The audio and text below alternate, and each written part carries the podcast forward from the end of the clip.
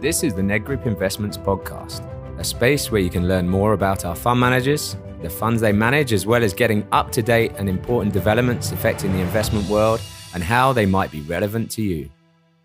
Our next speaker is Nick Balkin. I always really enjoy sitting down with Nick um, during our due diligences that we conduct with each of our managers uh, during the year. He's always robustly defends his views, um, and we do throw very challenging questions at him. And I always walk away from these meetings with a new perspective, or at least gaining a different perspective um, in certain times. And we can touch on one of those particular issues that we did discuss quite robustly later on. Nick is one of the PMs on our stable fund. And our stable fund, again, is a slightly riskier fund. It has a maximum of 30% equity allowed in the fund, but can also use various allocations to commodities and offshore to just extend the risk profile of the fund, but also position the fund to defend itself against inflation. And that is the key objective of the fund, is to deliver an inflation plus return over rolling three years, but then to protect capital over, over rolling one years as well. So Nick's going to take us through his presentation today, which is managing inflation. And I'll turn over to Nick. Cool, Doug. You want me to challenge you again? Um, I don't think it's a, a riskier fund, actually. I think it's a, a, it's a fund that gives you more flexibility, and I think it's a great way to have more flexibility to utilize some equities. But obviously, it's different for different people. But you know, having that equity component, you can see the benefit in the in the current year from having that equity component. So yeah, it's always great. I always ask to present when we got the, the great one year numbers, and I leave William and others to do the poorer numbers. I'm happy to report really strong numbers over the one year period, really strong in absolute terms and really strong in real terms. I think that really excites us. And it was largely across the board that, that caused it. But also, not on the table is actually our 15 month return, which includes COVID. And I think that's even a more phenomenal number for stable. I think stable protected when we needed with COVID, and I think it also went up when we needed. So I think a great one year number. What we're as proud of, obviously, is the longer term numbers. A very stable, strong performance, both in absolute and real terms. The ranking also is a, a very good recorder over time. So generating around nine, nine to nine and a half over three and five years handsomely above inflation is just something that uh, we think is very important, as, as Doug says. So where did, where did it come from? I think uh, we like to do contributions rather than attributions. It's important because, you know, the way we work out our portfolios and balance our portfolios, the interrelationship between the different parts are important. And therefore we think contribution is a better reflection of an analysis of the stable fund. Over the last three months, you'll see that equities generally was the, the, the biggest contributor, both domestic and foreign. And interestingly enough, uh, interest bearing over the last three months was actually a negative contributor. If you look at the one year performance, you can see actually it was an across the board. The highest contributor was the bonds, largely the SA bonds, and I'll take you through why that happened a bit later. But then obviously the foreign assets performed exceptionally well, and the JSE equities also contributed. So it was a, a kind of across the board performance which led to it. There is a bit of help from the calendar effect, obviously, but uh, as I said, the, the three and five year, it does take into account both the downs and the ups. So where did it come from? Very briefly, uh, we think that the low equities in South Africa was a good thing. Property, obviously, making sure we're in the right properties and a low property weight helped. SA bonds, we've spoken about quite extensively, and you saw on the one year number being a, a very big contributor. And then the full allocation to foreign equities, I'd probably even give two ticks to. If you go look at the one year performance on our Foord Global Equity Fund, it's just a phenomenal number, generating 60% in dollars. That's just a crazy number. And yes, there is some calendar effects. And yes, the whole market did well, but it did well relative also. So we've always been asked the question, you know, what happens with your big allocation to foreign? Um, how does that impact you in the rand strength environment? Well, it's come through very well in the current environment. We've always said that there are lots of opportunities there, and it did happen that we selected the good enough foreign equities to outpace, I guess, the, the rand strength. The biggest negative remains that low resource weight, which continues to, I guess, be a thorn in our side, which we think will be the right call in the long term. This feels like uh, how we are kind of having to navigate the world markets right now. I think this rapids and the picture is best illustrated to show that we're canoeing on the top of the rapids. We don't know where that bottom is, but we definitely need to proceed with caution. And absolutely, the stable funds proceeded with caution on a continuous basis. But I do think that you just need to be very cautious right now in how you position. The question might come is how do you reconcile the, the large equity weight with the caution? I'll hopefully take that into account and talk about it a little bit later. A, a nice, I guess, uh, photo after the previous rapids. There's always fish in the sea. You just need to know how to catch them. And the way we're catching them in the stable fund right now is in the global equity fund, we still think we're a very small drop in the ocean and we have lots of ability to find stocks that aren't really linked to the economic cycle. Um, so in good and bad equity markets, we're not playing the go-go stocks that I guess need to have the market continue up to, to perform. And then locally, you can have stocks, you know, it's always been Foord's way to not always have the highest expected return stocks. So another way to do it is to have a stock like SPAR in your equity allocation. It might not give you the biggest return, but it will give you a, I guess, risk adjusted, very good return and outperform cash, meaning you have high conviction of their earnings. You have high conviction that they'll generate earnings growth. They might not have the fastest earnings growth, but therefore you still know it will do well and, and, and a good building block for the stable fund.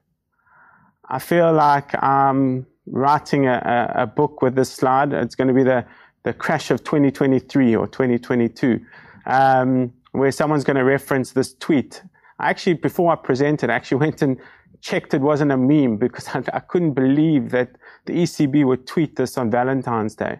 And I'll read it just to make it even more impactful. Roses are red, violets are blue. We'll keep financing conditions favorable till the crisis is through. Is that not just crazy that the ECB would find it in their mandate to tweet something like that? So just shows you the crazy world that we're in and it makes investors feel bulletproof. So why are they feeling bulletproof and what's a proxy for that bulletproof? You could use the PE of the market, but another way to look at it is the high yield debt market.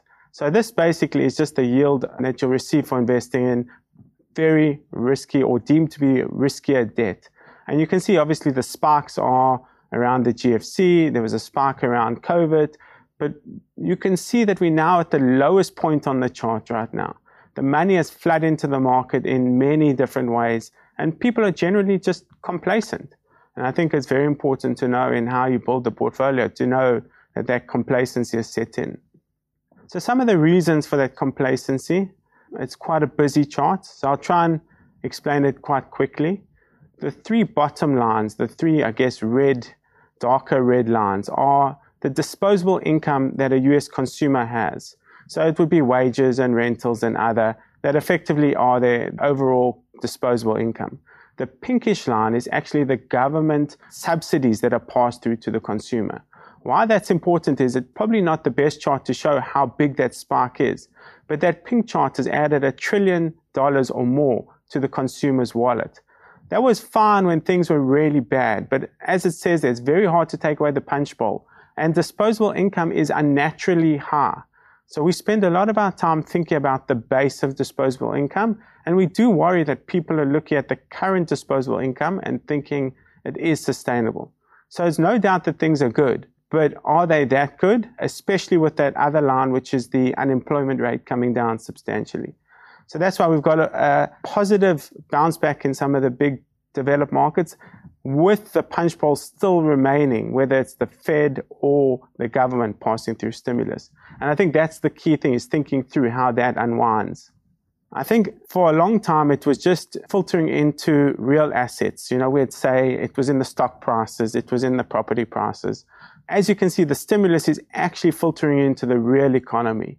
I like having these longer term charts. You can see the 2008, 2009 crisis where everyone thought things were steamy. The retail sales line right now is largely a parabolic line upwards, which should scare anyone when they're trying to work out what the, I guess, sustainable retail sales are. And that's just because the money has come in, as I said, at the same time that things are getting better.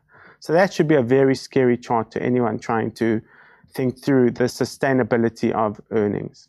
And that's really passing through into the real economy. I heard the previous speaker talking about McDonald's.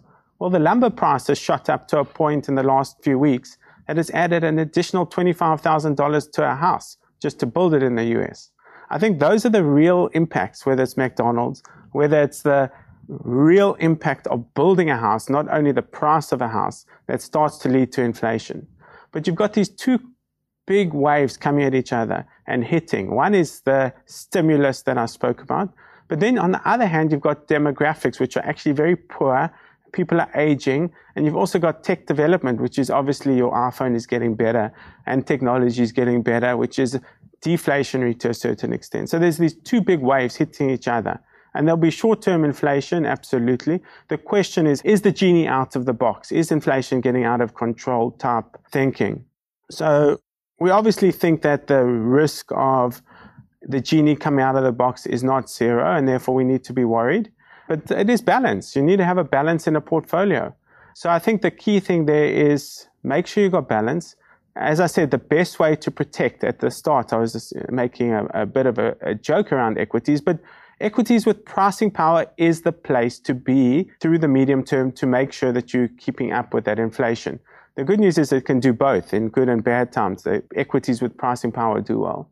And then obviously on the bond side of things, we think that SA bonds are offering very good real yields.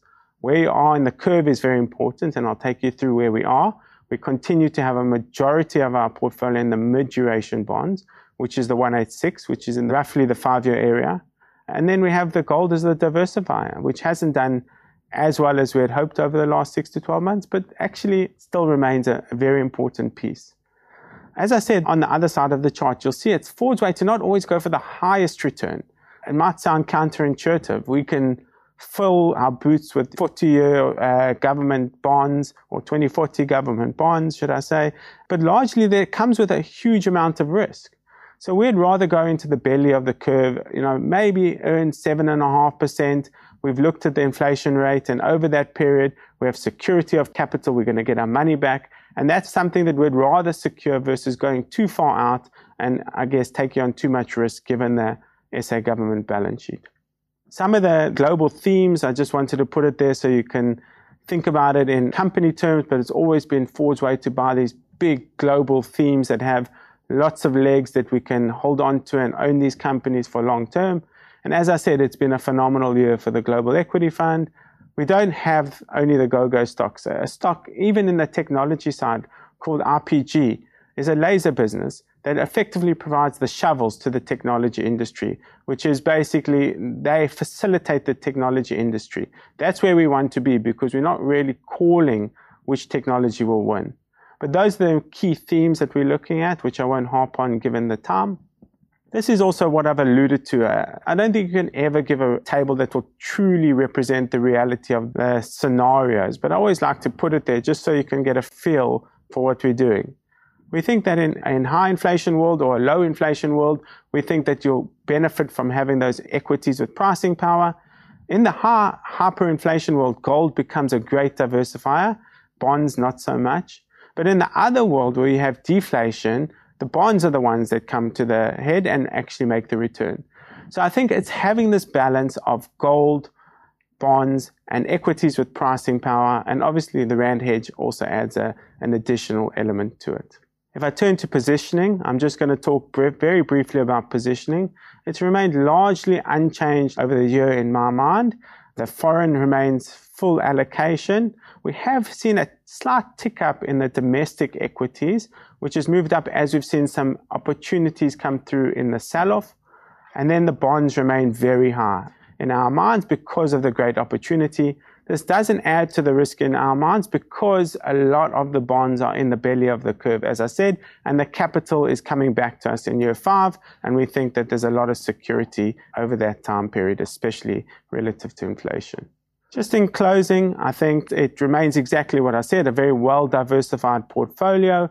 I'll flick to the, the top holdings, which show you exactly what I was talking about. 25% sits in that R186. Then we have the two global funds, and then new gold and other equities nearer the bottom.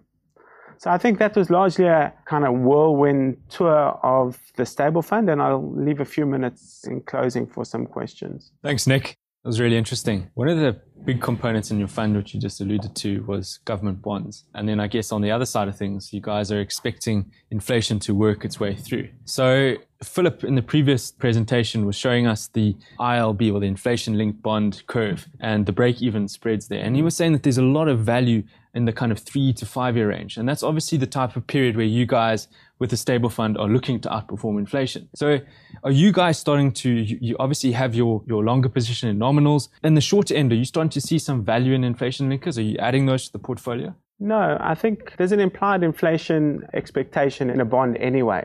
So in our minds, the 186 already builds in quite a substantial inflation. And remember, that's the cumulative inflation over the, the life of the bond. And we do think that inflation will still remain under control for quite a while. So when you work out the life of the bond inflation, you still get a better real yield out of a mid-duration bond than you would in an inflation link. So yeah, that's how we see it. The, the real yield on an inflation linker has actually come down to a point that we don't think compensates you enough for the benefit of the inflation, actually. And your gold positioning, is that influenced by offshore interest rates at all?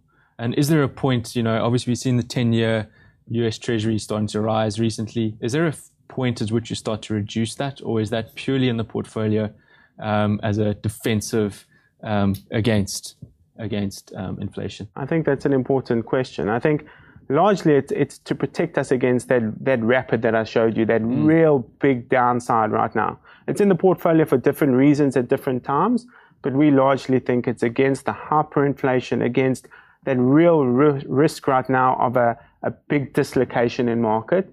The, the real yield ticking up in the short term is not too bad, although if it gets um, a lot higher, um, then it does start hindering the gold. But in our mind, it's, it's, it only starts hindering uh, gold prices when the real yield starts ticking up even further than we are. So it's for the tail risk as we stand right now, that mm. the gold position, rather than, I guess, the, the minor inflation hedge that it is. But yes, the cost of ownership of gold has gone up. Yeah, certainly with real yields. Absolutely. Being less negative, I guess. Correct. The other part of the portfolio, we have one final question, is your SA equity component. Mm. And on that slide, you said that you guys were positive about SA Inc. Mm. stocks, mm. but then you had a negative against commodities.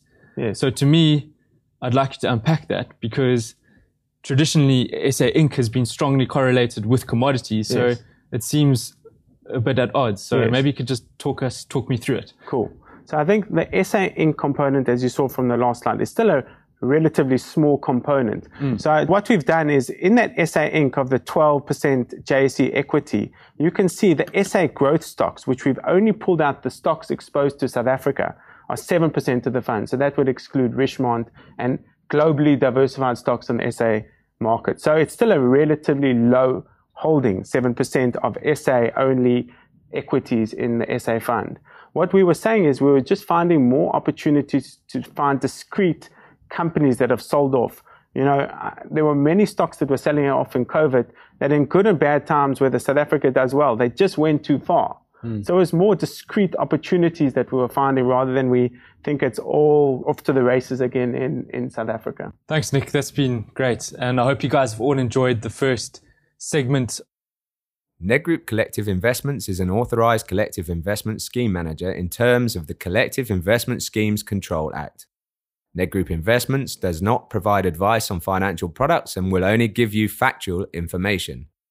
For further details on our funds and to view our terms and conditions, please visit nedgroupinvestments.co.za.